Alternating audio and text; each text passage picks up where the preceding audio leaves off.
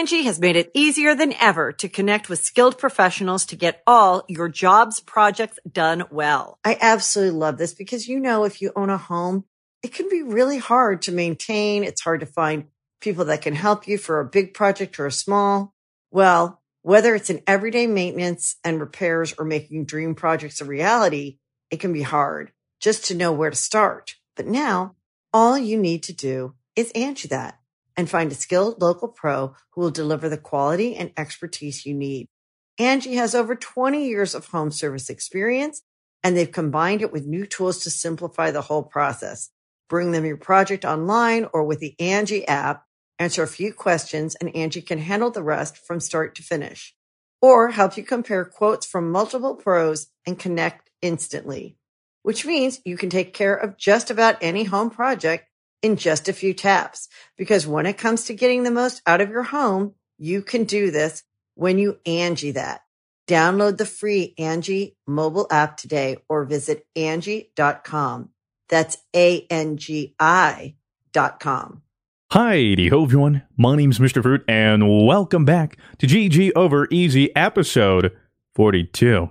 We are joined here by our wonderful guest, Professor Broman. You may or may not know him. You better. And if you don't, you're going to want to listen to what he has to say. A lot of really cool stuff.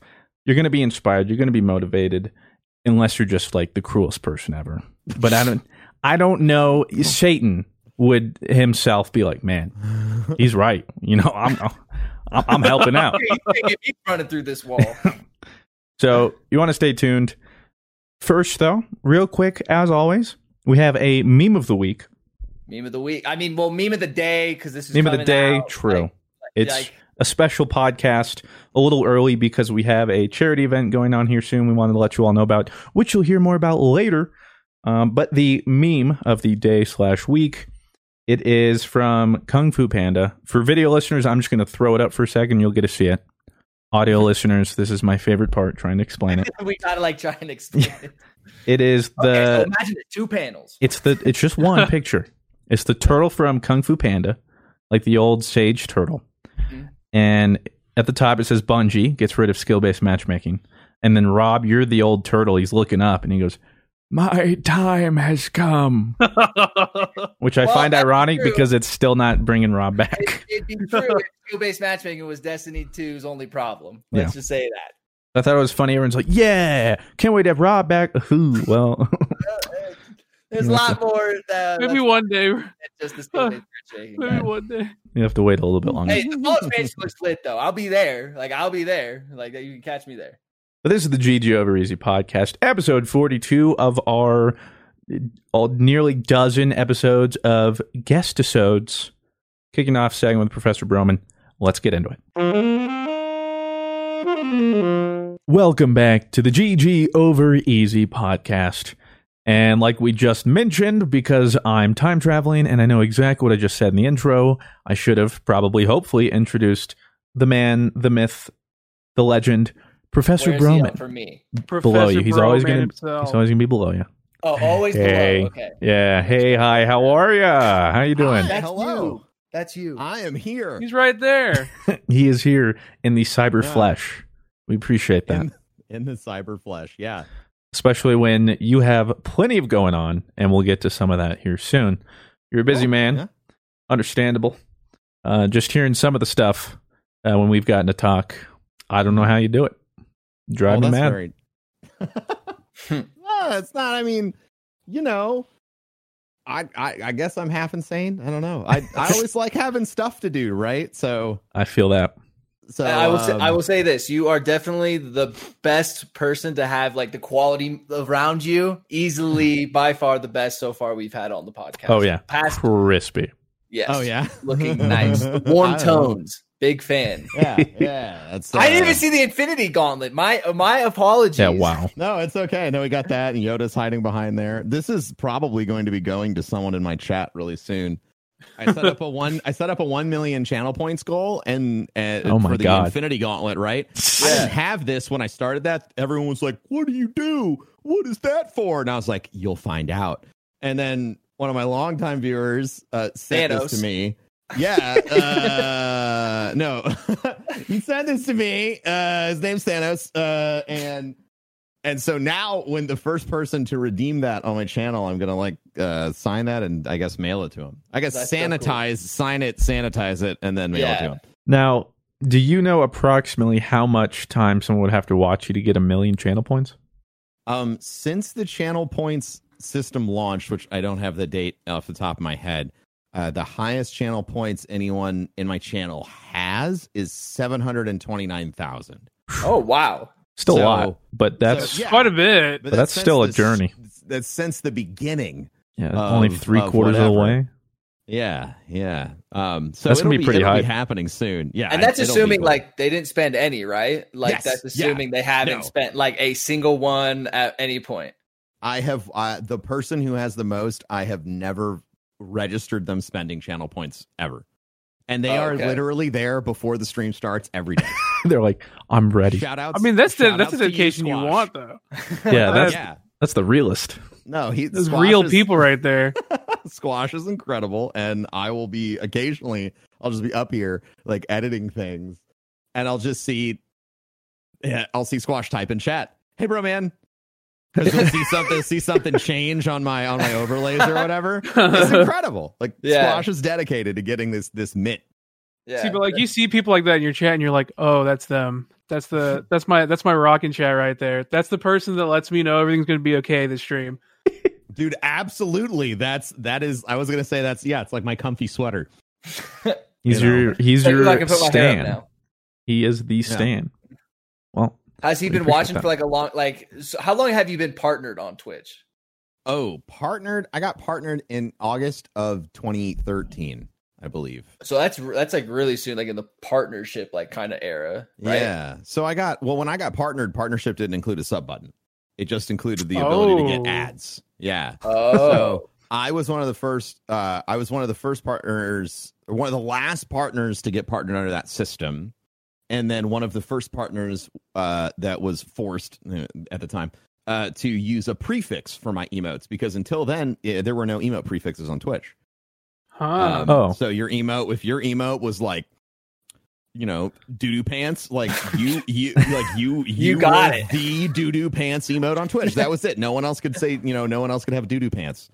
Um, so then they introduced the the prefix system, so everybody could, you know, actually have Yeah. whatever emote they wanted. Um, I guess- but yeah, it's been a while. I hadn't even been watching Twitch to even think that that wasn't a thing at one point. Yeah, it was. I always thought it was weird because it it seemed like, um, but I think it was because back then on Twitch everything was done manually. Partnering a channel was like done manually. Adding Like a literally, they're like, done flip the switch. He's like, yep. yeah, like there's someone in engineering would like go to your page and like add assets or add your or change your dashboard backend or whatever the fuck.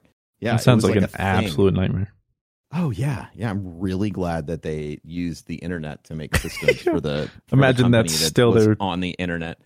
Do you remember what like requirements were to get partnered like then at all? Uh oh, that was in the 500, 500 concurrent viewers for partnership, 1,000 concurrent viewers, 1,000 1,000 concurrent viewers to get a sub button. oh my god. wow. That's Um, I mean, like there's some there's some crazy stories. Uh, uh when I had uh, Cohh Carnage on my on my uh podcast with my brother like years ago, or he mentioned that like he was averaging like uh, 1,100 viewers a stream, and they had to like start a petition to get him his sub button. No and he way. actually he actually developed a website where people could leave and subscribe there and the money would go directly to him and he used that data to be like look twitch Look, this is the yeah. money that you're not getting like what is the problem yeah. um, I mean, if I was him, I would have kept doing it. That's a smart way to circumvent He- that pay cut. uh he actually still has uh i think it's called a website sub i think it's like two dollars a month and this might be completely out of date it's been a while since we talked uh, but you still like sub two months there and there's like a whole uh, like litany of things that you get for being a web sub yeah. um, on top of being a twitch sub It's like Patreon before like Patreon was kind of like a thing. Hundred Yeah. percent, hundred percent. Yes. Well, I respect I mean, that that's, hustle. That's that's big brain. Like Oh. Yes. That is a business oriented mind at work. You'll love to see it. Truly. And speaking of business oriented minds, Oh. I would certainly say that's one of yours. And oh, gi- massive. It, it makes sense. That beautiful face has to have such a magnificent mind. Very ridged. I've heard your brain is very ridged. That's No. not no smooth brain. No smooth brain. Yeah, You got a lot of ridges ridges on your brain, dude. Like as far as nice. the nice brain, dude. molecule can see. Thanks for the I want brain someone to combo. animate this, and it's just like us cutting into his head. It's like, oh wow, like, Yeah, no, absolutely. So we have uh, quite a bit to talk about, but let's start uh, with every guest. We have to ask your lore story. So in this case, you don't have to go like, "Well, I was born on uh, August." We don't need to hear it all the way from when you were born. But in Uh-huh. the case where perhaps you were present in this online community, so however that started, I believe we've talked about this. Yeah. Um, so I kind of know the story, but most of the people here probably don't know. So why don't you enlighten them and fill them in on some of the stuff that you're comfortable with? Sure, yeah. Um, so my uh I started streaming relatively like late in my life, right? Um, I know a lot of folks that are kind of full-time streamers right now. They, you know, they got started when they are younger, like early 20s, maybe late teens, right? Uh, I got started when I was like 26. Uh, which is which was late. Um I'm not even uh, 26. Like to think about that. Like, yeah, that's crazy. Yeah, so I I mean uh I had a whole bunch of jobs before that. I I went to college. I have I actually have two bachelor's degrees. Um and I I went to a master's program as well and I left that early. Um and and so like I, I was kind of at a point where I was working minimum wage jobs in my life. And then uh I was uh, up late one night on the internet. And I was using StumbleUpon to like click through. Ah, I love remember that site, yeah. Ah, That's yeah. OG This- internet. this this de- this detail is thanks to my brother who I forgot that this is how he found it. Uh, so I, f- I was just stumbling upon stuff, um, and it took me to a Twitch page where the speedrunning community was raising money for the victims of Hurricane Sandy, and I thought, holy shit, this is like really cool. I didn't know there was like a whole like retro gaming playing through the games as fast as you can. Community and and what? And they're like helping people? I said i have to be part of this. Um so that's what led me to start streaming. Uh i like almost immediately got uh, like registered my account for the speed demos archives forum and i started first game i worked on speedrunning was uh and i never streamed this but it was saints row 3 um Oh. and then i started yeah yeah What's your very- PB? What's your PB? it's like five hours and 30 minutes it's a very long ass speed run. I, I dropped it quick um there's no sequence punishing run, punishing run. No sequence breaks, man. oh, it was just a headache. Um, so, so yeah, so that, that, and then I started streaming because I got involved with the Borderlands 2 community on there, and none of the folks that were working on runs was really streaming it, so I decided to stream it so we'd have a place to like meet. Um, Yeah. And yeah, so that that's how I got started. Fast forward, um, I achieved my goal. I, I started streaming in 2013. Uh, AGDQ or Awesome Games Done Quick 2014. Uh, I was part of the four player Borderlands speed run and the two players, one keyboard and mouse uh, Surgeon Simulator speed run. Um, and and that sort of put me on the map for a lot of people. Um, Mhm. And so I had a pretty stable and strong community. I had about like 40,000 followers on Twitch. I had gotten my sub button. I sort of gotten to, you know, I, I was already full time. And then Destiny came out. And Destiny came out, which is where a lot of people know me from. Um, and uh, it just blew up. It, it, uh, Seriously. it, it the game you know it was a brand new ip from a storied aaa developer that had made one of the most iconic games of all time and it felt like this opportunity to sort of like start a new community um and to you know if if i could have a voice there i would try to make it a better place and i met some other people who felt the same way um and you know them as my raid team that uh, got world first in King's Fall. So, uh, ooh, ooh, Hey. flex. Do you have it? Uh, I do. I have it. Yeah. Now, feel free to e-flex Oh, all no, oh yeah, it's a, Oh, actually, this it's is right, right. here. Uh, I, mu- I must have been placed it somewhere. Sorry, guys, Oh, can't show it to you. me get this. it doesn't matter what you think. Oh yeah. So That's what I'd always say. If I had that, like I get to say that whenever now. Yeah. Um. I. uh It's. I. Dude. I'm gonna ride ride that. Like, hey, one time your grandpa was good at stuff. That was King's Fall, right? That's Yes, one hell of a raid Fall. to get raids for. Yeah, that was a sick raid. It was. It was nuts, man. It was a very neck and neck race. But you know, my myself, King Gothalion, Char, Rebelize, Teawrex, um, and Gunny, we all, uh, you know, we all kind of met and we started, you know, streaming together and doing all this other stuff. Um, and and yeah, I mean that's my that's my history of of streaming through through my desire to continue to make the world a better place or complete insanity because I felt like I wasn't busy enough already. uh, you know, throughout this, we also started a gaming convention, which is called originally called Destiny Community Convention, and then it was called GuardianCon, so that we can embrace could embrace every game under the sun. And we thought that name was generic enough. The Destiny community decided it was not, and uh, so because because for three years we screamed in everyone's face, "It's more than Destiny!" uh, and no one listened, uh, we changed it to GCX because that's it's about the gaming community. So it's the gaming Mhm. community expo now. Um, uh, and so in doing that, we've raised eleven point four million dollars for St. Jude um, in the That's five years. That's awesome. Yeah, it is absolutely absurd.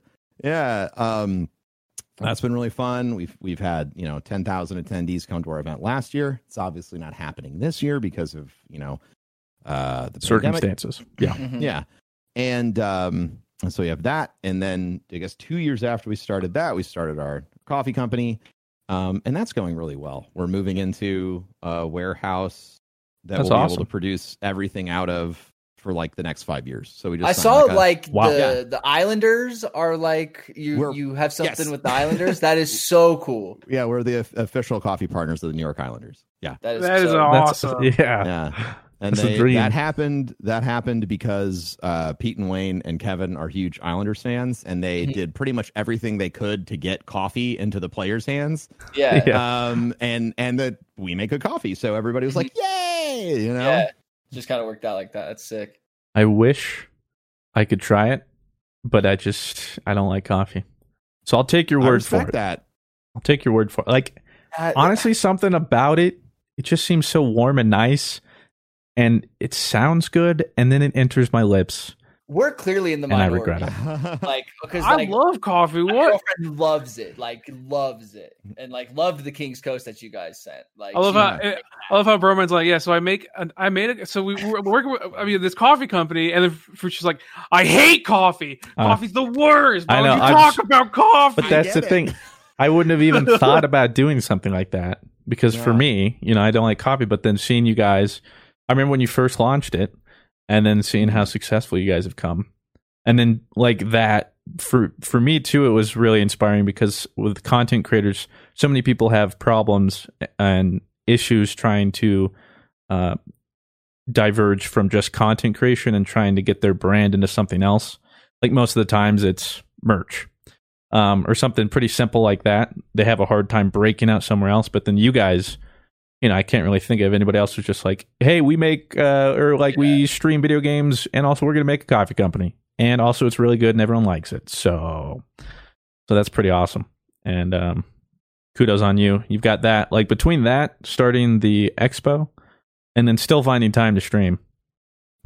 I mean, Yeah. Yeah, that's know in there too. Um I mean it is like uh it's to me I don't know. I, I realize I do I do a lot and it isn't until I have like sit down and have to explain everything I do that I'm like, oh yeah, shit. Yeah. Um that's a lot of stuff. Because like when we think about it, it's know. like, oh, I just like I stream video games online, and then, then like when people ask what you do and you break it down, like Jesus, like it's a lot that. oh yeah.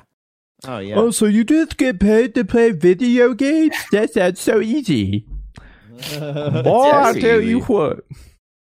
Now, Um, bro, I, I have a question for you. When you switched from Borderlands to Destiny, Whew. did you have to like tell your community, like, hey guys, like there's this new game coming? And because most Twitch chats are not about that. So, like, was that It was a risky move. Um, Mhm. Something that a lot of people don't know because they do know me from Destiny is that transferring to streaming Destiny, what ended up being full time, was like a massive risk.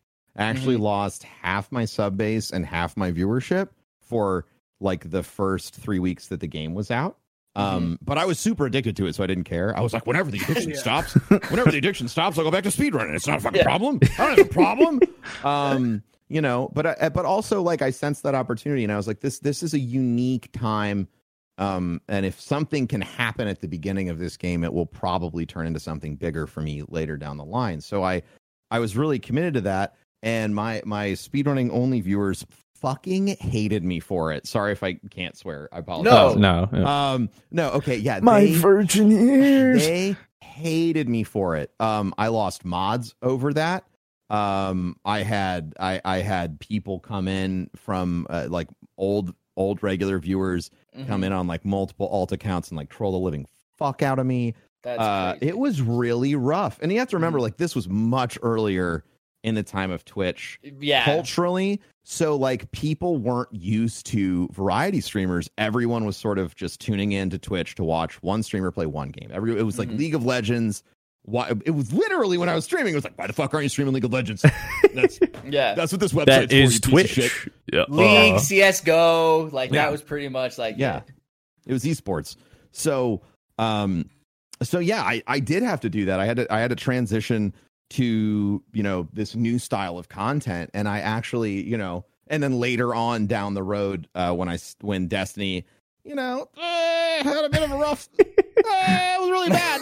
Um, you know, when Destiny got Oh, I awful. Um I don't remember that. so- That's yeah so but but later when that happened and i needed to in order for like my survival like my mental sanity Mhm. um i needed to start introducing more games and introducing variety was again like this huge battle with these entrenched viewers that that were like you only stream this game and if you stream anything else it means you hate the game that i love which means you hate me and i hate you You owe me Borderlands.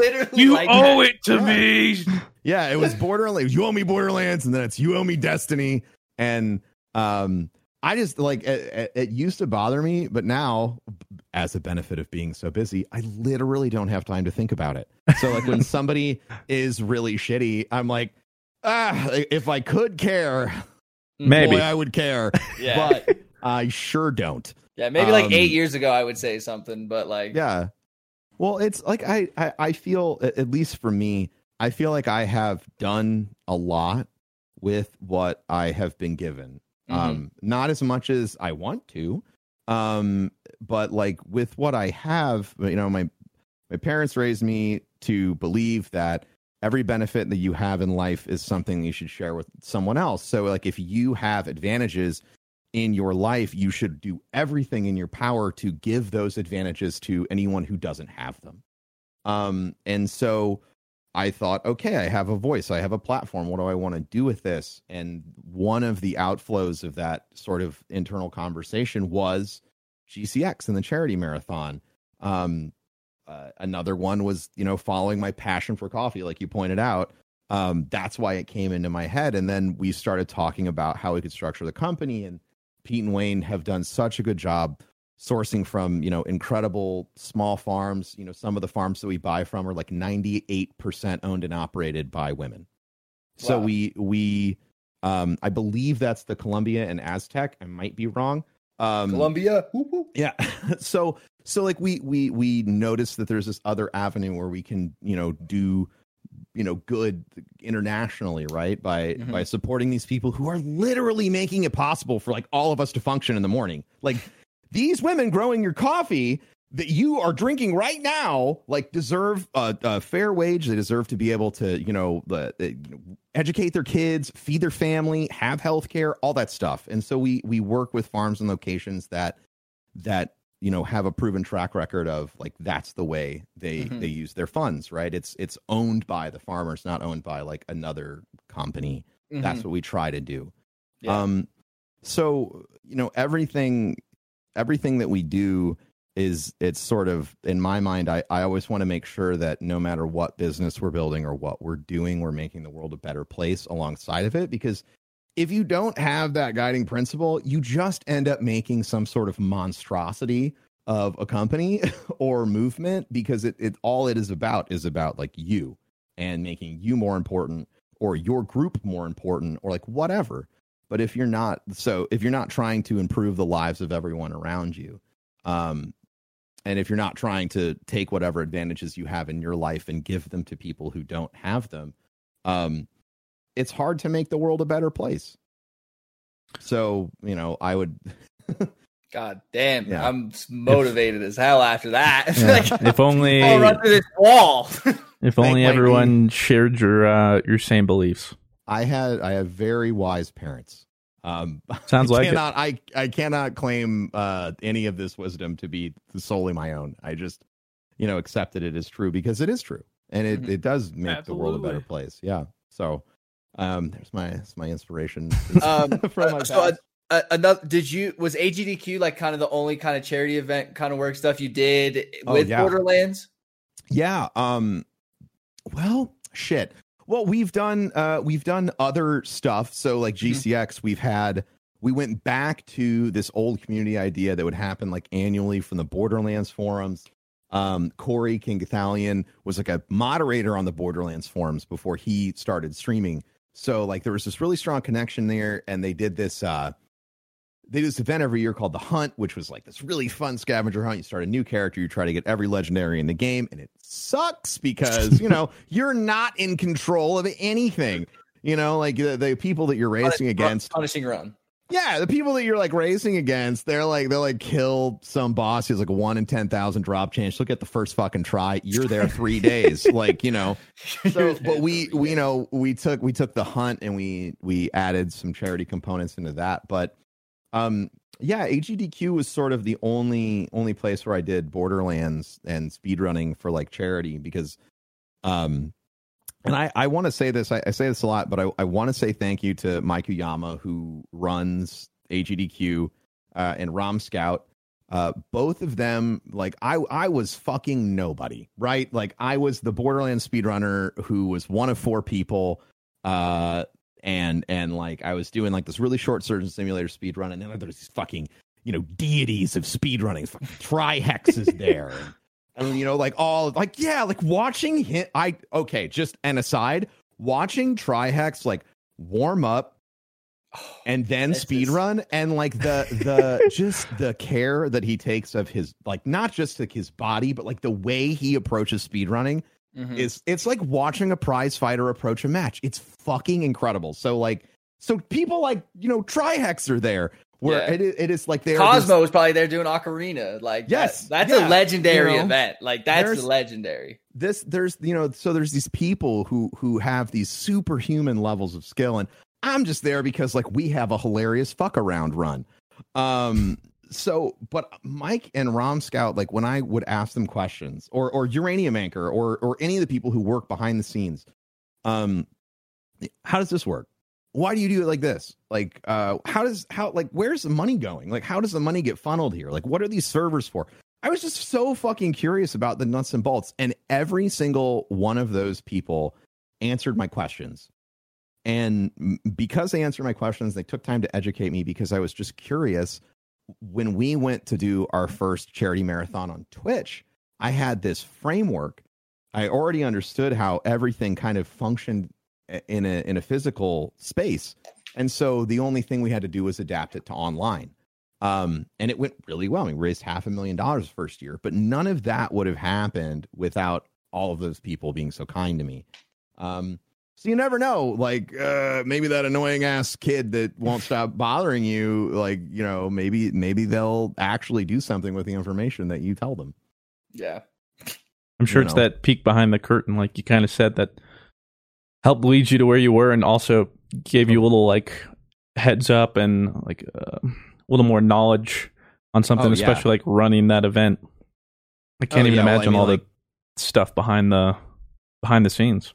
Yeah, they. I mean, and they, Mike and everyone at the the GDQ events, you know, they learned some hard lessons like the first few years when it comes to like how do you work with the charity directly and like how do you manage the money between you and the charity so that like it all works out. Things are much simpler now, but like there were some really like weird institutional problems that they sort of had to work through to even get the money to the place where it needed to go.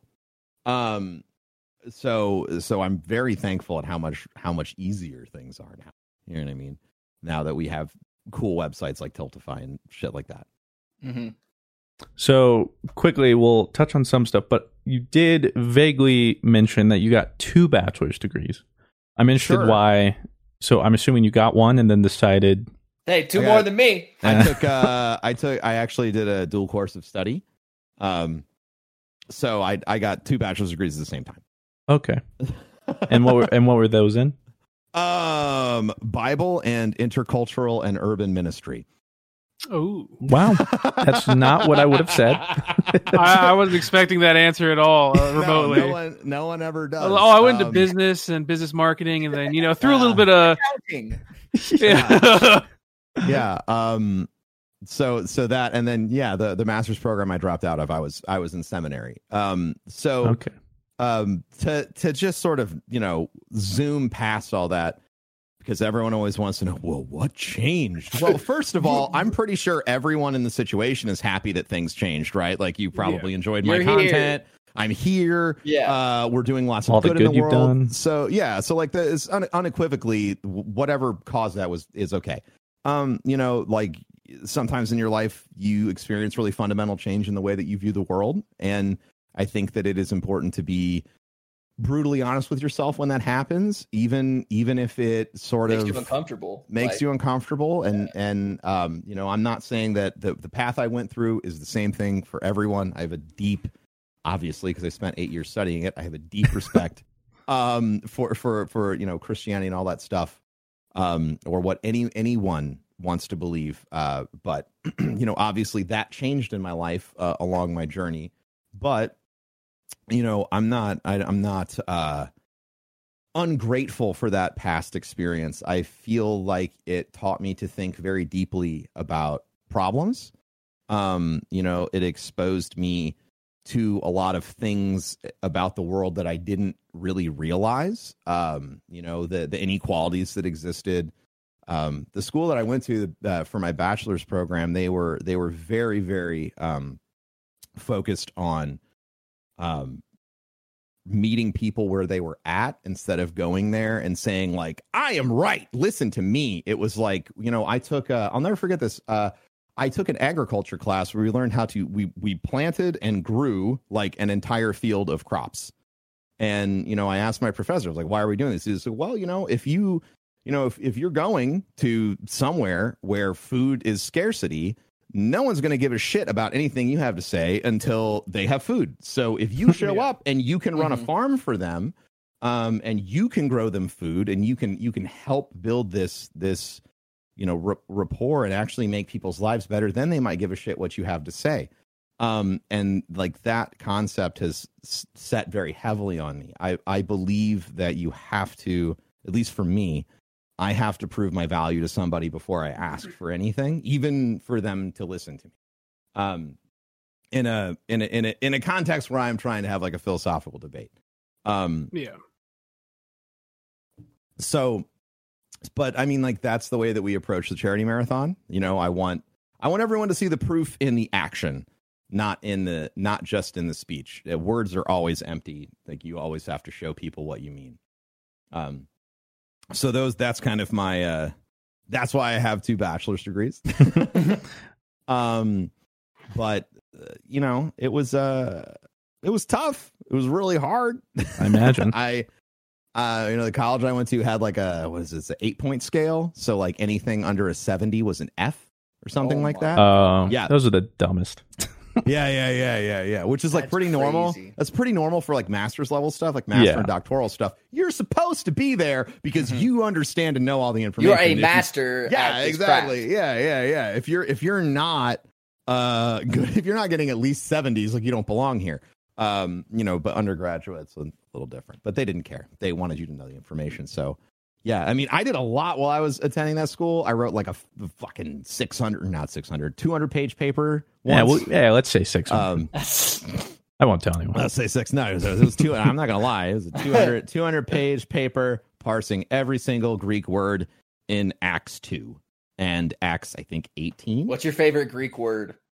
Oh man, fuck. There's so I never. many. I actually never had one. I, everyone like like goes, what's this one? And I was like, everyone's like, Yeah. I like I like the love ones. Yeah. um. Uh, I don't have one. I really don't I- have one. Um. Yeah. Well, I'd say Pass. Pretty good. So if I've learned anything though from what you've been talking about, I would say that you know, despite those eight years, whatever, and you saying that you took a different path, I would say in some regards you didn't. Uh, maybe Oh, it wasn't, exactly. you know, directly in you know perhaps a religious manner, but at the at the heart of any religion really is helping people and being nice to others and all those Yes. foundations, and that's what you're doing, just not in that specific. And I would argue too that the way you're doing it might even be better because you're being uh, being able to help people without trying to, like you said, build a rapport, have them listen to you. Because a lot of people are standoffish. So instead, you're just like, "Let me help you. Let me you." help you. Yeah. Exactly. And so, if anyone No, I- doubts why you changed your path, I would argue you didn't really. I think you're Yeah, doing I mean, great I- stuff. the path you're supposed to be on. Yeah, I mean, I'm I'm still the same person. That's that. I mean, that was a long journey for me to understand that myself personally. Um, but yeah, I mean, I uh, religion, and I I definitely, you know, I uh, I definitely adhere to the the concept that that you know it is inspiration for aspiration. These are stories that we hear. They are culturally relevant. They are they are taught to us from the youngest ages. They're they're about people and things that matter and do things that change the world and these stories inspire us to be better versions of ourselves um and i you know i i know for a fact i would not be the same person without that past without you know having been inspired so greatly um so it's really cool that you point that out thank you well, I just in usually case i you have to to make hear that it, point but you made a point it was, it was well. fucking great maybe you needed to hear it. But i perhaps definitely did these audio listeners need to hear this ad real quick. Dude, that was a great Whoa. segue. That's our probably our best segue ever. Hey, oh my god Hey. off the cuff. Angie has made it easier than ever to connect with skilled professionals to get all your jobs projects done well. I absolutely love this because, you know, if you own a home, it can be really hard to maintain. It's hard to find people that can help you for a big project or a small. Well, whether it's in everyday maintenance and repairs or making dream projects a reality, it can be hard just to know where to start. But now all you need to do is Angie that and find a skilled local pro who will deliver the quality and expertise you need. Angie has over 20 years of home service experience and they've combined it with new tools to simplify the whole process. Bring them your project online or with the Angie app, answer a few questions and Angie can handle the rest from start to finish or help you compare quotes from multiple pros and connect instantly, which means you can take care of just about any home project in just a few taps.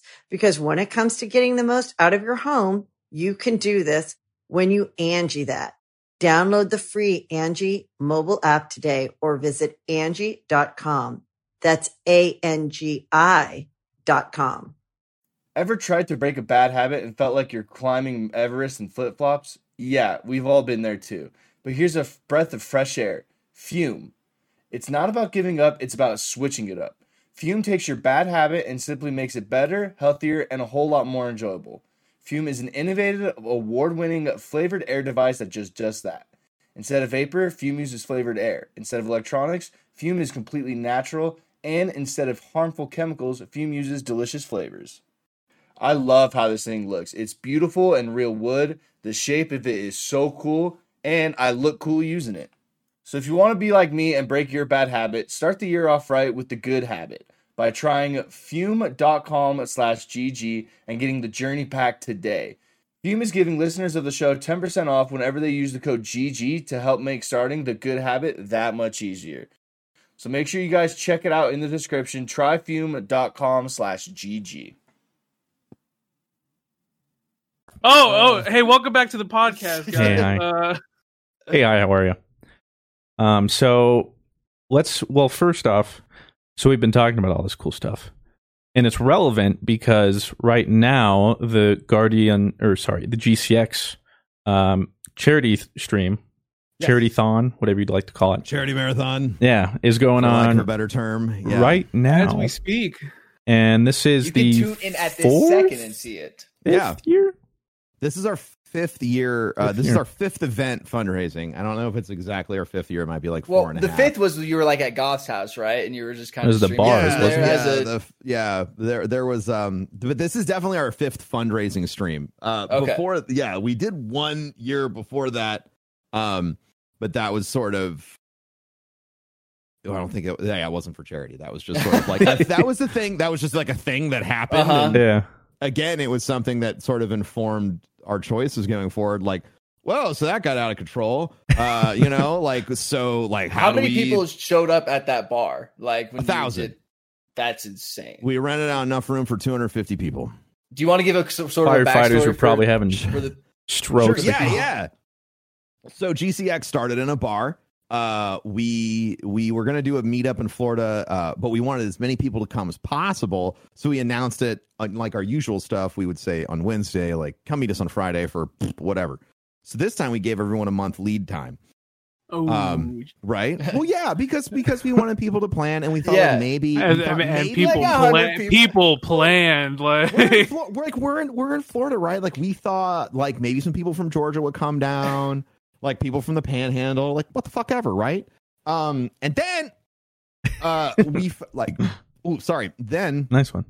uh I th- I think we noticed or Goth noticed that um Leah uh Leah who Leahviathan who used to be Leah Loves Chief on Twitch Mhm. or sh- and now she's Leahviathan or whatever I don't know I, think it's just Leah now, right? just Leah just Leah Yeah, that's, think what I it's- that's what the voice in the Yeah, back of my I head think was saying is. I was like, I was like, I think it's just Leah. So you should shut up. you Yeah, have so- like an inner battle. Yeah, yeah. So, so Leah uh, was like coming from the UK, and she was going to be like, she was like, I could reroute my plans, and I could be there for like a little bit. Um, and then we had Miss Team KK, and then all of a sudden, it went from being like three or four content creators to forty content creators, um, Jeez. coming from all over the place, Calling their uh, you know, fjords. internationally, all over the U.S. And we ended up having like a thousand people show up at the bar, and it was fucking crazy. What Um, kind of time around this is like this is in Destiny One? Is this like Oh, what expansion? man. Like This is, I mean, this. Fuck. are we like House Um, of Wolves? Yeah, Or I mean, right around then. Right around like then? it's very early. Yeah. Um, very, or maybe six months after Destiny came out, seven months, something like that. Very close. Mm-hmm. Um, Prime. Like the Prime. Yeah, and then and then like the next uh, uh, two weeks later, we were all sitting at the bar, and Corey says, "What if we do that again, but like an actual convention? What if we made like Destiny Con?" um, and so just and like so writes for- it on a napkin. for Yeah. those of you, I mean, it felt it felt a lot like that. Yeah. Uh, and for those of you that have really great memories, you'll know that Destiny Community Con was originally billed as Destiny Con, but then I'm sure Yeah, Bungie. Bungie's we going. were told we were kindly guided in another direction by Deej. Um, just a little. yeah. Deej, Deej has, uh, and like just a side note, Deej has gone to bat for us to to you know advocate for for us and what we have been trying to do with with you know the community and what we were trying Yeah, to do. in Bungie's beginning. involvement is so Um, cool. Yeah. And uh, and and so it's come full circle from the like, hey guys, look, to you know them coming, uh, you know, sending representatives to them actually being part of the show two years running, handing out all of the world first raid belts there with the big show. You know, the evolution of of that is is pretty crazy. Um, so we were sitting at the bar. What if we did Destiny Con? And we decided to do it. And we decided to sell shirts as tickets. Big fucking mistake. Never Yup. again. my shirt a Um, ticket. Is my shirt a ticket? That's like such a big Um, meme now. Yeah, yeah, it's poor Kevin. Um so and then we had to turn away 2000 people that first year. We had space for I'll never 3,000. forget. There was so I'll never I remember forget that. Like coming Oh, out and like seeing, I was like, I I was shocked. I was, I got. That's when like for me, I got so nervous. Like that. we yeah. we felt we felt like shit. Like we were like, God, we have to make it bigger next year. um, but again, like we aren't we did all of this off of off of the ticket sales, right? Like so Mhm. so we we were running on like a razor thin budget the entire time. Pretty much all of the money the first two years from the shirt sales and the ticket sales went right back into the event. Like nobody was taking like a modicum of compensation Mhm. um, because we just wanted to get it off the ground and we weren't going to like I mean, you have to. You when know, you Yeah. like fucking that. go to a bank and Yeah. be like, Yeah. hey, so let me tell you about everything you don't understand and why you should give us a loan. Um, like we like we were never going to be able to have that option. So we, um, you know, we ran everything off of that, and we like we say every year, anyone who buys a ticket is a part of making the event happen. Like we don't. Now we have like larger sponsors and people who Mhm. who you know buy space on the floor and things like that. But the first three years, if it wasn't the if nobody bought a ticket, the event wouldn't fucking happen. That was Mhm. it. That was the gamble that we took every year. And let me tell you about the anxiety. Yeah. Oh my god, dude! I couldn't even Just imagine. Like, oh man, we were like doing daily check. Like, how many tickets? How many more tickets do we have to sell to make sure that like Well, and then like on top of that, you gotta make doesn't sure bounce. Like, and like the content creators are going to try and come too. Like you got like, Yes. scheduling all of that too. It's just like Yeah, and so and so that's the physical event, right? And then on the other side, um, we have this charity marathon, and like we were talking about before, um, we started recording, but like the charity marathon started because Corey said, "What if we did an event?" And we were like, "Yeah, cool." And then I said, even more stupidly, because I was like, "I could probably do this." Uh, what if we How do hard a can it be? charity marathon? Um, and little did I know that that statement would turn into like a job description title that ends that's uh, tagged into my goddamn Twitter profile, right? Like I didn't start it uh, out being like I'll be a great charity director. Mhm. It was more like, well, I'm the only person doing it, so I guess that's my title. I have some Um, like you know? ideas. Like Yeah, like, I I- know yeah. what Pretty to cool, somewhat kinda guys. do. Yeah, so so you know, this is the first year for the charity marathon that putting it together didn't involve me personally DMing over. Well, I'll say I personally DM'd over seventy content creators every year, almost, and then personally managing forty-two conversations because that's how many uh, blocks there are. Personally managed 42 DM conversations, gathering 42 different content creators' assets, getting 42 different content creators' permissions, And- getting them all into one Discord channel, and then getting them to coordinate. And I did that all by myself. Let me tell you something too. As as a content creator, Oh, they are not very easy to get a hold of Oh, or like it- talk to. We're or, terrible at it. Plan or like anything like that. It's Yeah. awful. Um, It's it's really hard. Yeah, and we've we've gone through so many iterations of trying to put the marathon together. The the most anxiety ridden time I had setting it up, I think, was year two when I was like, "Man, year one was a mess." So, what I'm gonna do is, and you're gonna laugh, I'm gonna get a hold of all these people way ahead of time, so that way they commit, and then they won't forget about it. There's your first mistake. Did they forget? Did they forget? Oops. Yeah. Um, yeah, no, that was that was my fault. Um, so we, we've we've learned stuff, but you learn stuff on the way. Right? Like, Exactly. You think that this might be a better way to do things. I mean, it's reason. And- Like the thought process is reasonable. Like, well, if I tell them this, and then, but it doesn't you always work follow like the- that. you, you have to you have to follow the idea to its conclusion point, right? Like I'm not like because what if that was the way to do it, right? Mhm. Um, uh, it's at this point, it's obviously it obviously wasn't, but like you know that was that was really stressful, but the the end result was just so powerful. Um, I I believe that if you want the world to be a better place or if you want to change people's minds you you should absolutely be vocal. You have to talk about it. You have to say you have to point and you have to say this is wrong. I don't like this. You know whatever the fuck. In the same way you if you can aid that conversation by taking action right? I hated the fact that every time i would turn on the news and something bad would happen um one of the cycled arguments was video games make people awful. Video games make people do these terrible things.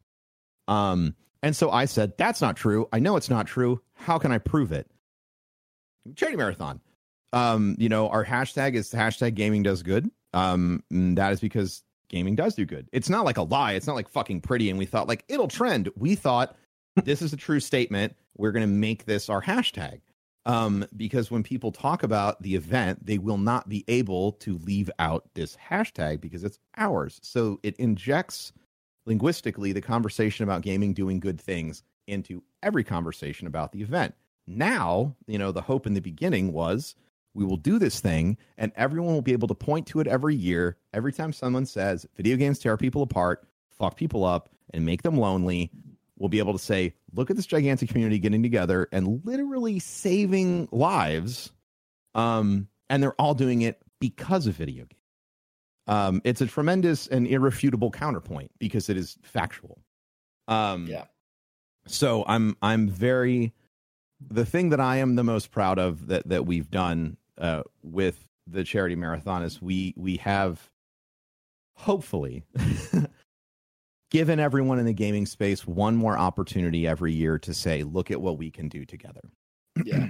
um and you know something looking forward something that we have learned is there are a lot of charities that would love to operate in the online space um but they just kind of don't really know how to do it the right way The It's hard to break like into. Like Yeah. like yeah.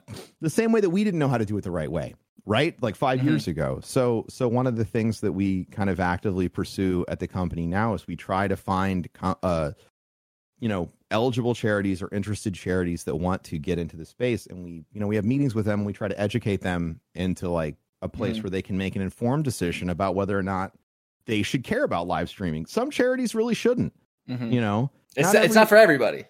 yeah not every not every charity is it, like not every charity is going to be in need of a gigantic charity marathon Mhm. but you know um there's no reason that like let's say your local dog shelter is the most you care more about that than anything well that local dog shelter should probably know that they need to have like a paypal account set up and like a few other things so that way anyone who comes in and like let's say that's where you found your dog and like you're a super famous streamer and now you want to make sure that like you pay for this you know uh, shelter's uh, budget for the year Yeah. you can do that but the charities have to know the right things to do Mhm. to to be lined up with that um so that's kind of one of the things that we're working on like on a larger scale right now I mean, I know for us, uh, I speak for all, all three of us. Like the GCX stream is huge for us. Like it's something that like we all, all three of us totally look forward to every year. we're so happy and to have it. and like and before like every time before we go, it's seriously like what like I'm.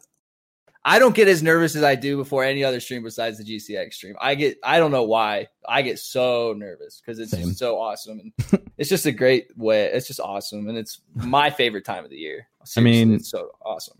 You weren't there, obviously, after we finished our first one because it was just Rob Blue and I, like in the I have voice never channel. felt more like, We were all just like, like, wow, I ended the stream the- and we're just like jeez. Uh, What did we raise the first like what? What like, ninety-two thousand or something like that, I think. And we were yeah, something like that. we were just like, like Yeah, we're just like- dudes making videos on the internet.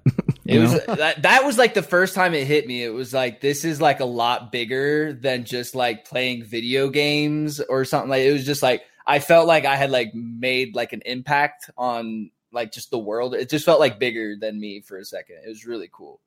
yeah Yeah, that's the i mean that it's so awesome to hear. I mean that's that's our goal. Like by design we want everyone to feel that way whether you're you're i mean like look last year was the first time i say it uh, i said it privately while we were talking but this is i mean i'll say it publicly like this this is the first year it really feels like that the event is so big that it isn't entirely in our control.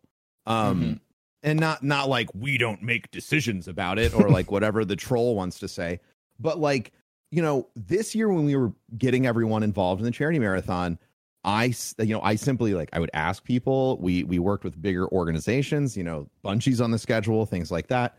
Um but those conversations this year were really like okay you know what can we do to help you? Oh i've i've watched enough of your charity streams like i really know what to do.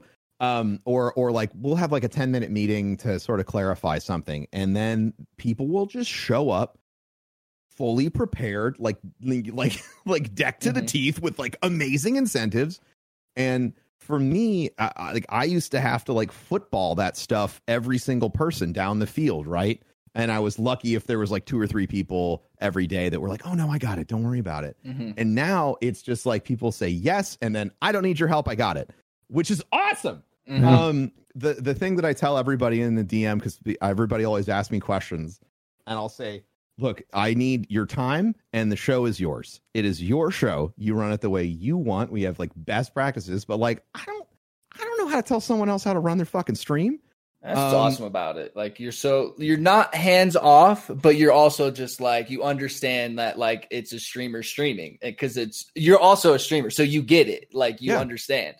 it's art right like i'm uh, like if if if you have an artist in front of you and whatever their tool is to create art like you don't really need to do anything else you Yeah. can just fucking sit there right Well, I think Um, like most charities, like if Chris, if they saw Christian talking really fast, and they'd be like, "How is that going to make any money?" And then Christian just talks really fast and makes thirty thousand dollars because he talks really fast while he's reading Yeah. the donations. It's not like you didn't chokehold him and say, "No, don't do that." Like just play Yeah. the game. Like yeah yeah, it's No, just- we- it's really cool.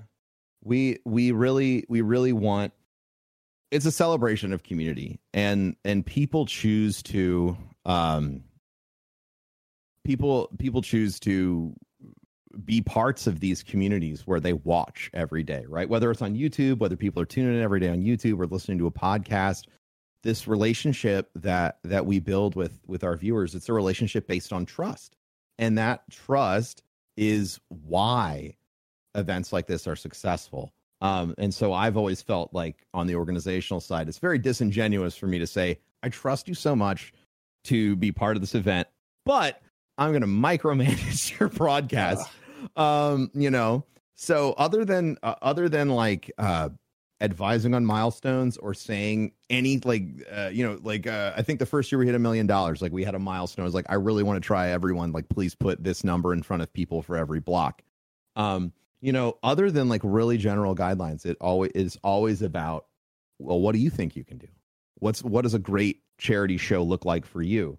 Um because now that we especially now that we have this wonderful platform um for fundraising that we we built over all these years uh every time we bring in new communities it's a new group of you know potentially millions of fucking people that have never heard about the good work that st jude does um so it, it's it's got this this exponential spidering effect Yeah. um and our long-term goal is to have the gaming space provide 10% of the annual budget necessary to operate st jude um which is about 120 million dollars um but the gaming space is a 150 billion dollar a year Yeah. industry so there's money around and it's just Mhm. about empowering people um, and empowering developers and and challenging the way things have been done in the past um, encouraging people to be involved with charity um, and we can get there.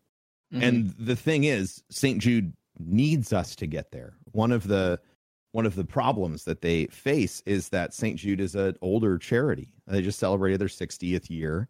And um you know charities get old but so do people. Um and unfortunately when when grandma and pop pop pass away most of the time their support for st jude does as well. So it is imperative in my mind not only that we reach out in the gaming space because it is relatively new, but it is also an age group that can that is sizable enough and powerful enough and passionate enough to to take up this, you know, uh this challenge, this need that St. Jude has for, you know, all of these funds to essentially get replaced um as people age out of being able to donate. Mhm. Um, so that's why we have such a lofty goal. I don't believe that we are going to accomplish it ourselves, but I do believe that by saying it publicly over and over and over again, hopefully the people enough people in the, the games, idea. Yeah. yeah, uh, hopefully enough people in the gaming space will go. I want to support a charity. I'll do St. Jude just Mhm. because, like, it's what we do, right? Mhm.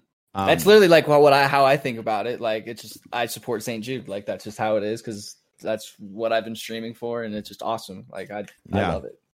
that's it's really really great um so yeah that's our big that's Well- my big high-minded idea speech Well, then, speaking of which, why don't you briefly, because I know a lot of people have heard that name, St. Jude's sure or St. Jude. I believe they don't want the plural, right? st jude it's st Yeah. jude yeah um, St. Jude. A lot of people have heard the name, but not too many people are familiar with what exactly they do or what Yeah. exactly all. Like a big question is always, okay, this money's going to St. Jude. What exactly is that money going to do? Sure And Um, Rob and I got to go to the campus was that two or three years ago, and we got to like a firsthand dream come see. true. Really, seriously. We got to see where the money was going, Mhm. but Yeah. everybody else who's donating doesn't necessarily get to see that. So, Right. um, if you could maybe enlighten some people. Yeah. Um. So St. Jude Children's Research Hospital has uh, was founded by Danny Thomas, who was like a mid-level actor back 60 years ago. He had some some moderate success in like a sitcom or something else, and he leveraged his connections with celebrities um, and and you know wealthy people to build this hospital called St. Jude. And it's called St. Jude because St. Jude is the patron saint of lost causes. And when they founded the hospital, um, it was medically accepted. It was the medically accepted practice when a child got diagnosed with cancer to send that child home with their family and make them comfortable because there would be no cure and there was no point in making that child miserable for the rest of its life, the rest of its short life Mhm. um Danny Thomas and like saying that now even saying that like It's it's, just like- horrifying it's- right Feels so It's- gross. it feels gross so Danny Danny Thomas saw the way the things were and said I don't like that so he he started a hospital and and he the hospital is is it, it sounds like a dream. It sounds crazy. Um but he founded this hospital. Some of the first donors are names of people you know uh like Frank Sinatra. Um you know these people came together um and and helped start this hospital where no family would ever receive a bill. They would receive the best care available um, and it would be a research hospital so that not only could they treat what is happening right now they could discover cures in the future. Um, so i mean and and there are some other really amazing things. I mean the they there was you know they have always treated um, patients from all over the world regardless of race religion um, uh, you know creed country of origin whatever. Um, you know their fundamental belief is like these kids have cancer and they didn't do anything wrong. So we will accept them, we will accept their family, we will accept everyone because it is wrong that children are dying from cancer. Um so you fast forward to now St. Jude um they do a lot. So I'll hit you with the tagline first and then I'm going to hit you with the things that I think are incredibly unique and important. Um no family ever receives a bill from St. Jude. If you were to get diagnosed with, if you had a child that was diagnosed with cancer tomorrow, the only thing that you would need to do would be to go see a doctor and have that doctor give a recommendation to go to, to, to send you to St. Jude. If you can't go to the doctor, they have a phone line that you can call and they will figure it out with you. Um, if if you are diagnosed with one of the forms of cancer that they're studying, because it is a research hospital, um, you and your family will be flown there from wherever you live in the world. You will be housed there for the duration of your treatment. You will receive uh, continued education uh, that is focused on the curriculum that you were studying back at your school. Um, your your parents will be assisted in finding jobs if they wish. Your or they can simply live with you and do the important work of loving a child who is going through a catastrophic disease. Um, and all of this happens and nobody receives a bill. You get flown there for free, you get housed for free, you get treated for free, um, and you get post care for free. That's something that they do. Like they follow up on all of their treatment protocols. There are people who are coming back to St. Jude that got treated 20 years ago. They're 40 years old, but they're they're still following up. How is this person doing at 40 when they had this rare form of cancer at 5? This is the kind of stuff that they do. Um, and it's not like free medicine. This is world class medicine. This is uh, St. Jude operates 24 hours a day. They have the best doctors that you that any hospital can afford uh, because these patients deserve the best treatment. Um, they're part of the global pandemic response network. They are one of six sites globally that handles um, any and it handles all of the information in this this this network around the world that is monitoring for pandemic emergence. Uh, um, I had I've had the opportunity to talk to some of their doctors that work in in that the infectious disease department, um, and you know they told me they like they have like SARS, like all that stuff, H1N1, every pandemic you've ever heard of, like growing up. they were part of the response. They were part of like typing out the genome for it. They were type of they're part of developing a vaccine. They're part they're the clearinghouse for the flu vaccine every year.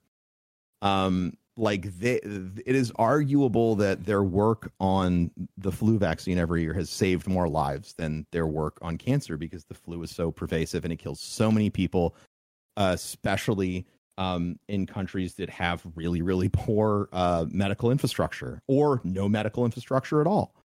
Um, they share all of their research for free. So it is a research hospital, which means that there are PhD students and there are people who have PhDs that are doctors that have been working there for a long time. Um, all of their medical research is published for free um, and is available out there for free for anyone to use. Um, all research inside the facility is shared, so everyone is working on the same stuff. Um, there's no like division. Well, there's like division of labor, but there's no. Uh, one of the research scientists said it like this: um, If when they worked outside of St. Jude, everyone's uh, research was under lock and key in a safe. Nobody locks up their research at St. Jude. Um, and they publish a paper on. They publish a paper from the research hospital. One one paper, doctoral level paper, every eleven hours. Wow. Um, That's crazy. and those, I mean, if if you're familiar with academia, like that does takes two years to write one of those. Um, so uh, it is it's it is Just absolutely around the clock. Yeah. Uh, I learned very recently, like they have their own on-site uh, immunology and uh, vaccine lab. So when you're treating a kid with cancer, their immune system will degrade. Obviously, you're hitting them with tons of chemotherapy. You're knocking out all their white blood cells, so they're very vulnerable to infection. And so on site, they have a you know they have this uh, the facility that can manufacture these these vaccines, these antibiotics, and they are literally giving custom medicine to these patients, custom antibiotics, custom vaccines, or whatever they need to design for the treatment protocol to manage these infections. This is the kind of medicine that the future is going to be like, and they are literally doing it right now.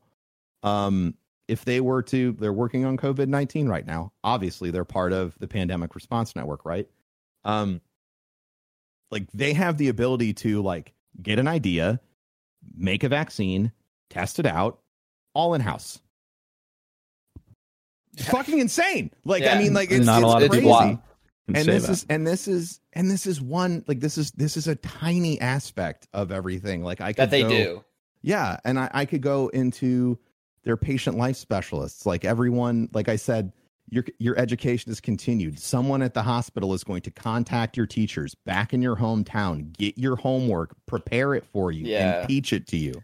I, well, and it's Um, like like you said, like it's it can be as grand as finding vaccines, and it can just be as small as like I think there's a story that like a patient really liked the way their grandma made macaroni and cheese. Yep. So the chef specifically like asked the grandma what she did to make the macaroni and cheese. So it's like it's from that grand thing of vaccine all the way down to something as small as a mac and cheese for one of the, Yeah. the kid patients. It's it's really cool. I, uh, I I'll share this because we have a couple videos we produced. I got a chance to talk to the the head of the infectious disease department at St. Jude, Dr. Toruminen. I think I- Nailed it. I apologize if I said your name wrong. He's a Um, big viewer. Well, loves loves the podcast. she. Oh Um, my balls. Oh, Rob. um uh so she she was um she was kind enough to talk to us but i asked her i said what what um as a doctor what makes st jude special and and i was expect like uh, and she did talk about all of these these medical these incredible like man she called it uh manhattan project like it feels like you can do anything here um you know you're you're you're changing the world uh but you're doing all this but the thing that she said was so special was sitting in the cafeteria with the patients that you're working for. You have this like and and that blew my mind. Like that that that you know this incredibly accomplished like doctor the head of this department in one of the best hosp- research hospitals in the world and the thing that is special is is sitting down and eating with the patients. Th- That is what makes St. Jude special is Yeah. that it is it is everyone everything is truly connected. Everything care. is they care. Every little aspect from how it feels when you walk in to um you know they have a giant they have a they have a uh they have a, a they do proton beam therapy which means they uh, accelerate a proton to 99% of the speed of light and then 3D print it into you know onto I think we saw that somebody's brain cancer. Yeah. Um and but it's scary. They had to put it three uh stories underground. And so like you're basically telling this scared kid to go into this cave and then go into a smaller cave and it's terrifying so what do they do? Well they decorate the entire place like it's a jungle like it's a like it is like it's a rainforest. And as these Mhm. kids are walking down to get their therapy the steps are playing music for them so that it's a calming experience so that going down these steps descending 30 feet into the ground a horrifying experience for any young child is this like delightful enjoyable moment so that they can receive the therapy that they need with you know without being riddled with stress and Mhm. anxiety yeah And they try and give him some normalcy, like too. Like they also just try and make him feel like a normal kid, and that is like one of the most cool, the coolest thing there too is every detail is not is looked at. you you've all you've all been there um and and so the first time i went i was like oh man this is gonna be depressing Mhm. um because and and there's definitely moments there where you like you see you know a, a three-year-old patient being wheeled around in a red red wagon you know without you know Mhm. hair and they're all wired up uh, to ivs and that is heartbreaking what is crazy about that moment to me is you see things like that but you look at the parents um and in my childhood like my family had a lot of health problems i know what it looks like when mom and dad are very worried about how they're going to pay for the thing that's going to maybe save your life. Um and that look does not exist there. These these parents are 100% focused on their kids and their kids well-being and loving them instead there in of the moment. worrying. Yes. They're, they're doing what they they're doing what every parent who has a child with cancer should be able to do and that is take care of your kid. Um be there for them hold them when they're sad feed them whatever because it's a, it's a catastrophic thing that's happening to these families but the parents walk around with hope on their face Oh. with with with this this sense that they have hope. I am in the best place in the world for this for for whatever is happening to me and I I believe that that it can get better here. Um and that's just not something that you are used to seeing in a hospital. You can't put a dollar sign on that. Like that's what Yeah. I say. No. You really can't. And that's like a dollar, two dollars, five, anything. I don't care for not streaming. And you click on the link below and you go and check the stream out. Give what you can. It really the the, the times I've been there incredible, and it's awesome. Yeah, it is. and that's the important thing about sharing stuff like that is i'm sure most people didn't know a quarter of that and much less not being being able to hear more personal experiences and seeing it. You brought up earlier about you know like maybe somebody helping out they got a dog from a local shelter and they want to help out their shelter. It can be mm-hmm. so important too to introduce people to charities and helping people in their community because they're able to see it firsthand.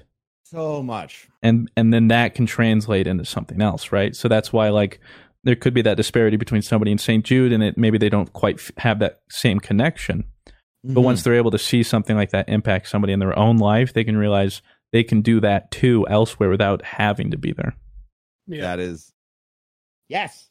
You get it. you get it. Yes. i mean you guys are doing great stuff Uh, I, this is our pleasure and honor for sure. Uh, truly, like one of my dreams, like because I was supposed to be like this big soccer person, but like I've always thought like ha- being like a kids make a wish thing, like was Oh, like yeah. the most amazing thing that you could do. And like GCX like gives me a chance to like live out that dream. So like I thank you for like letting me be able like to do that. So it's awesome. Mm-hmm. Well, I- you know what else is awesome and a little less heavy Yes. Sure. this ad read. And welcome back to the GG over EZ podcast. Now, we've talked about all this uh, amazing charity work.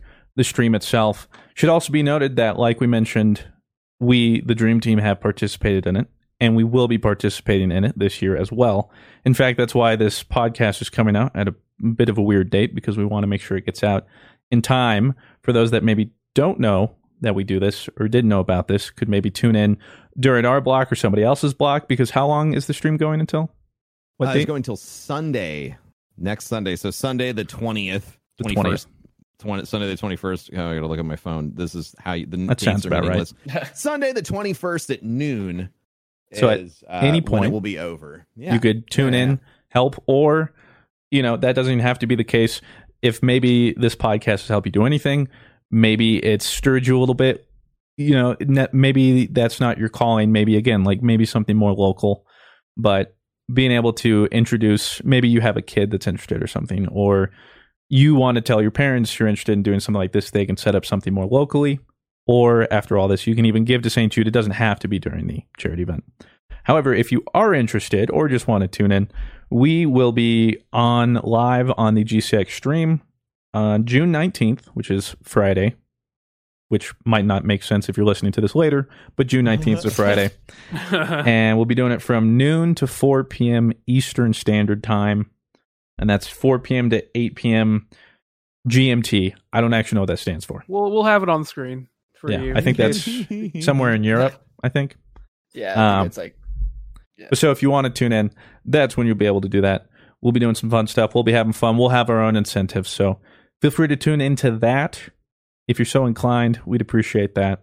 And with that, I believe we have some Patreon questions. We do. Uh, this question is from uh, Sir Champ. Uh, he says, "I'm in the early stages of organizing a fundraising event for multiple uh, uh, multiple sclerosis in my local area. I was wondering if your multiple uh, multiple positive experiences with fundraising. If you had any tips of raising awareness to my event, so that we can expect to raise a considerable amount for the cause. Also, thanks for everything that you guys are doing. Can't wait for the GCX stream." Um, I think the best way to raise awareness is just going through your local community, kind of just finding way like if there's like a local every like local community has a Facebook and you can find it somewhere, I'm sure, and just post it on there is what I would do. I uh, use the use the internet to your advantage. I mean, yeah. everyone is connected nowadays, and that's a one of the great blessings of being interconnected is you have bigger reach to everyone. So don't be afraid to reach out to everybody. Like I mean, that's how that's how that's how everything great starts, right? You just reach out, and everyone's like, "That sounds tight," and then next thing you know, you have GCX and you're running a charity. yeah, that is very true. It can be as simple as door to door, because the other thing too is you don't want to. It kind of sounds like you're you're wanting and expecting it to po- possibly be this grandiose thing that kind of explodes, and it might not be. And so, just in case it isn't, you shouldn't be disappointed. Anything is better than nothing. And so, just like think about you know Broman's stories he shared, it didn't start as big as it is now. It has to start somewhere. So maybe you do a the fundraiser this go around and you get X amount of interest. Well, next year you'll have that X amount of interest and more. Word of mouth will spread. You'll be able to you'll learn from your experiences, like Broman said. And so, no matter how big the event is, one, the fact that you're doing it is a success. No matter what you raise, is more than they were going to have. So just take the wins where you can get them, acknowledge that you're doing a great thing, and just do your best. Yeah. I completely agree with everything that was just said. But yeah, but that was all I was going to really say was just manage your expectations and understand that the the act of trying to do good is good in itself. Do your best, right? So um and that that means you know, and that, that it, the reason I like to say that is because it makes your result the same regardless of your outcome. If you, you know, if you crush it and it blows up, awesome. If it doesn't, you still did the best that you could and you can learn, you can move forward. I hope that I've done a good job explaining all of the ways that we've fucked up uh planning things along the way. Don't be afraid to make mistakes. Don't be afraid to try new things and and remember that just because you are trying to do good, you're you're on the you're going the right direction. You should be proud of yourself for that at the end of the day, uh, no matter what the monetary outcome is. Well said. Uh, next question is from Jelly. Uh, Blue, we'll start with you. Uh, what food do you hate and never stood uh, n- understood why other people enjoy it? So you're gatekeeping food now. Oh man, That's difficult. So many. Okay, what food do I like that other people don't enjoy? No, no, no, no, no. Other Other, way way, around. around. That you Oh, hate, that I other hate. people enjoy. Oh, that would have been the inverse would have been nice. Okay, uh that I hate, bro. Okay, I can someone else answer because I have to right. think about this because I, I okay, this is like a really deep topic and I there's a lot of He's food that I taking it very seriously. This is probably the deepest conversation we've had this whole Okay. podcast. Holy crap about food. Um, I I mean, I, I can go. I can rapid fire. I can just name a few. I I mentioned coffee, um, nuts and onions. Those three, I Oh, I, I love feel like I get I get the biggest pushback on. Understandably so. I don't like any of them. Nope. I don't. gives Oh. so much flavor. Like I Onion need is- onion. You you eat onion whether you know it or I, not. Mr. I know. I know, and I know what onion can do. But the thing is, if if it's big enough to where I know I'm eating onion, Okay, oh, like it's like a dice. That's Like a fair. I guess or that's yeah, fair. even just like little little chunks, mm, nope. No. Take it off. I guess that's fair. and cheese I- on burgers. Wait, what? Yeah, You're and weird. I've got some hot takes You're on food, weird. man. You're I've got You're hot weird, takes. dude. I know. hurting me. Um, okay. Uh, pickles. Okay. I, I, Pickles. see, I'm I'm halfway. I like like a good crunchy pickle, but if it's like a thin bullshit like McDonald's McDouble pickle, ew. I, I, hate smell a those. pick. I start smelling pickles, and I just want to puke. I just Really? Uh, Nothing about pickles do. it I'm for you. working on. I'm working on trying to be able to eat them because they're supposed to be really good for you, and they're a great okay. ingredient. And Yeah. I've done better. I've been eating some pickles lately, but Mhm. it's still Building because Amy loves tolerance. to cook. So Oh yeah, so like I can't really be like that. And that class of ingredient is just out. Everything. She's like everything pickled, and I was like, yeah. She goes, "Mm, I don't fucking think so. Uh, so you settled and you ate pickle. no, yeah. Well, so she started making a shit with me. Yeah. She sneak it in there. yeah. And then she goes, and like, then she, "Ha- she gave me. "How is it?" Did you like it? And then you're like, did you "What enjoy do?" that? Um, and Uh-huh. like, yeah, I did. She goes, you just ate pickles. Ah, Oh no. I've been played. Yeah. Uh, I guess mine mine are like the bait, like that, like broccoli, cauliflower, like those kind of Brussels sprouts. Yeah, but I, don't feel get like it. a lot of people more so would agree with you. though. A lot of people well, yeah, are that's torn what I- on vegetables. Uh, I guess that I get. I said steak. I don't like Broman's gonna hang me for this one. I don't. I don't get it. I don't. I Oh, don't. we actually said this had this last- conversation. Yeah, last podcast. Yeah, that like like everybody loves steak, and like I like when we go to GuardianCon, everybody says go to Charlie's, and you're gonna crucify me for this. I don't order the chicken, but like I think a Charlie like it just is a steak. Like I don't. I get I, like, it. I just if you I don't just, like steak, I get it. It's tough to eat.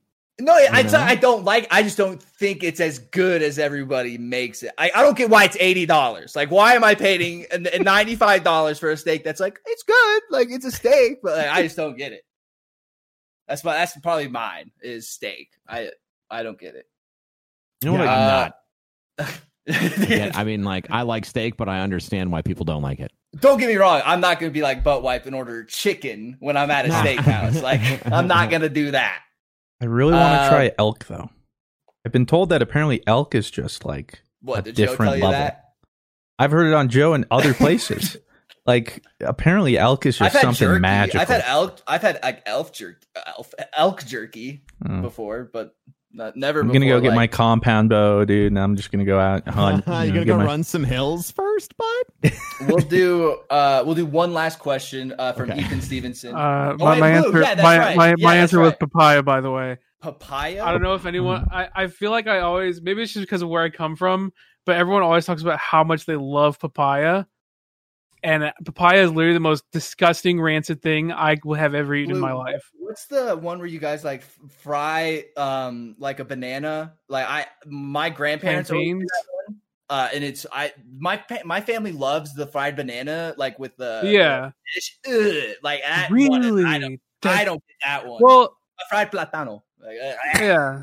I mean, to each their own. I mean, in the same way that everyone in my family loves papaya, they would snort papaya through their nose if they could, and I cannot do that. I literally throw up at the smell of papaya.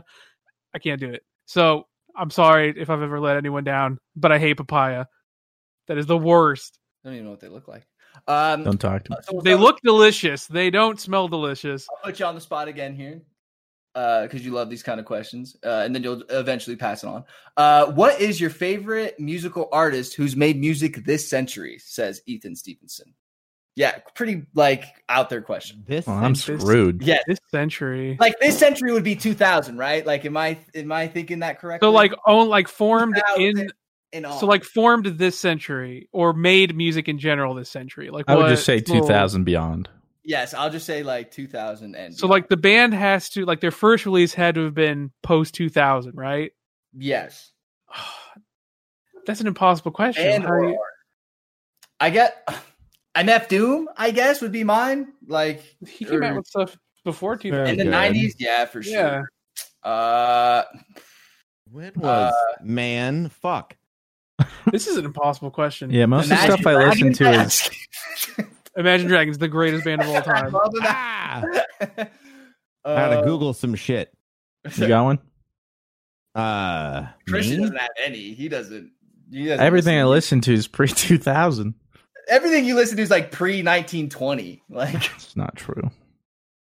Only some. I have a couple of answers. I, I honestly couldn't have even to, tell I have to you. narrow it down. I'll just throw out Four Year Strong. It's the only one I can think of. who?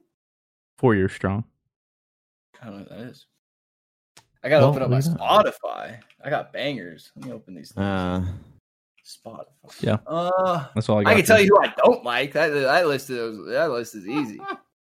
Okay, Uh, yeah, I I think I've I think I have a proper answer here. Uh, I mean, it's between two artists. Honestly, it's between uh, which is like my favorite band, the Avalanches, Oh, and and Kendrick. I Okay. hmm. between those two. those are good picks. Oh fuck. I I don't think Jay Dilla released anything pre nine two thousand, so maybe Jay Dilla. Um, uh, and if we're going like band, oh god, a band. See, part of me wants to go to like my old emo state. Like I love Slipknot and Korn and like all those kind of bands, and like I still listen to them to the this day. And I always kind of like forget to mention those kinds of kinds I'm of pretty bands. sure Slipknot and Korn had some stuff in the 90s, though. At least Korn, I believe. Iowa, Iowa was I think Iowa came out in like '99, I think. So yeah, you may be right. Thanks, fact checker guy over there in the corner. Uh, That's me. the needle drop. man, I'm trying to. Sorry, I'm googling everything, and then now I have to make a decision. Right fucking, now, This is fucking horse shit. Ethan Stevenson demands it. Uh, poor Ethan. Man, it's tough. Like you said, Kendrick. I feel like Kendrick or Chance the Rapper, or and everyone's light me up for this one. But I mean, like, if you want to talk, fuck shit. Well, I mean, like, then shit, fuck, no, damn it, no, fuck. It's impossible. This is this is the That's depends my- question. on the too criteria. That's my right? favorite band. right? Yeah. Yeah.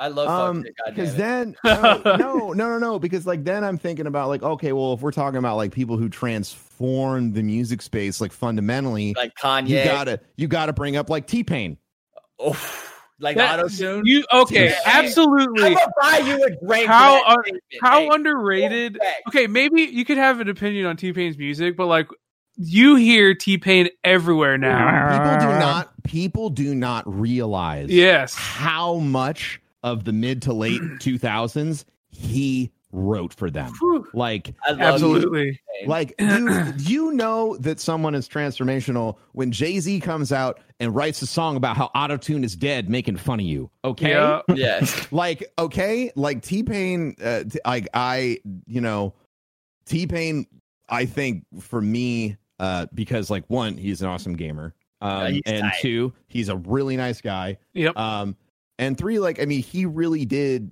a lot of stuff to sort of change the space around him a lot. He introduced a lot of new sounds and and and introduced a lot of people um to his music and and went on to do even more. So I'll probably go with T Pain because I'm a huge T Pain Mad fan. respect for that pick. I'm gonna I, I really do respect that. Yeah. Somehow you made That's- that deep.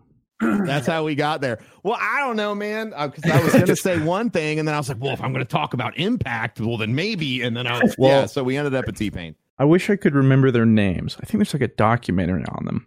but it's like two or three guys. I want to say it's like two Swedish guys or something Okay. that essentially have um, contributed to like 90 per, literally 90% of every top chart song we've had in the past like 20 years.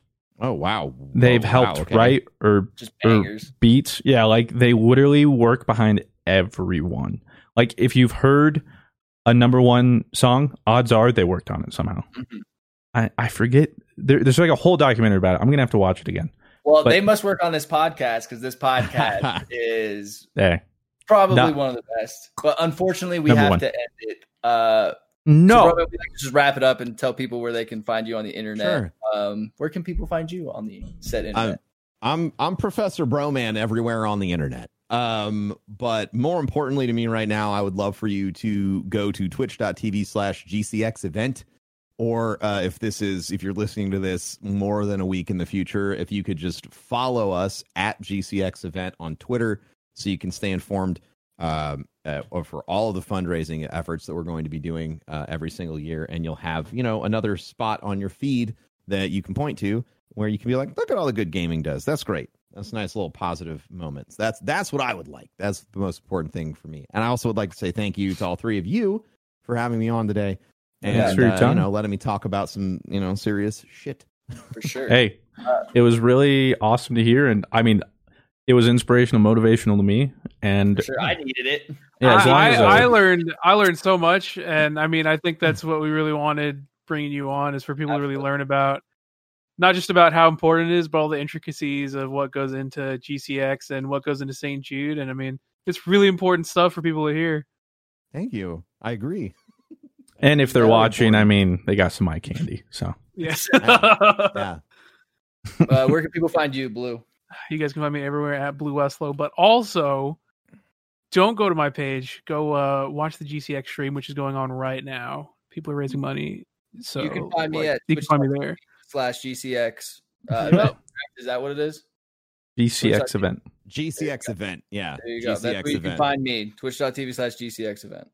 And you can find us here on this podcast next week. Thank you very much for listening or watching. We appreciate you all. Have yourselves a fantastic week. Bye.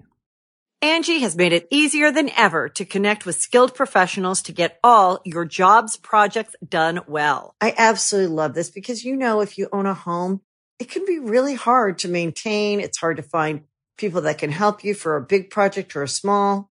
Well, whether it's in everyday maintenance and repairs or making dream projects a reality, it can be hard just to know where to start. But now all you need to do is Angi that and find a skilled local pro who will deliver the quality and expertise you need. Angi has over 20 years of home service experience and they've combined it with new tools to simplify the whole process. Bring them your project online or with the Angi app, answer a few questions and Angi can handle the rest from start to finish or help you compare quotes from multiple pros and connect instantly, which means you can take care of just about any home project in just a few taps. Because when it comes to getting the most out of your home, you can do this when you Angi that. Download the free Angi mobile app today or visit Angi.com. That's A-N-G-I dot com.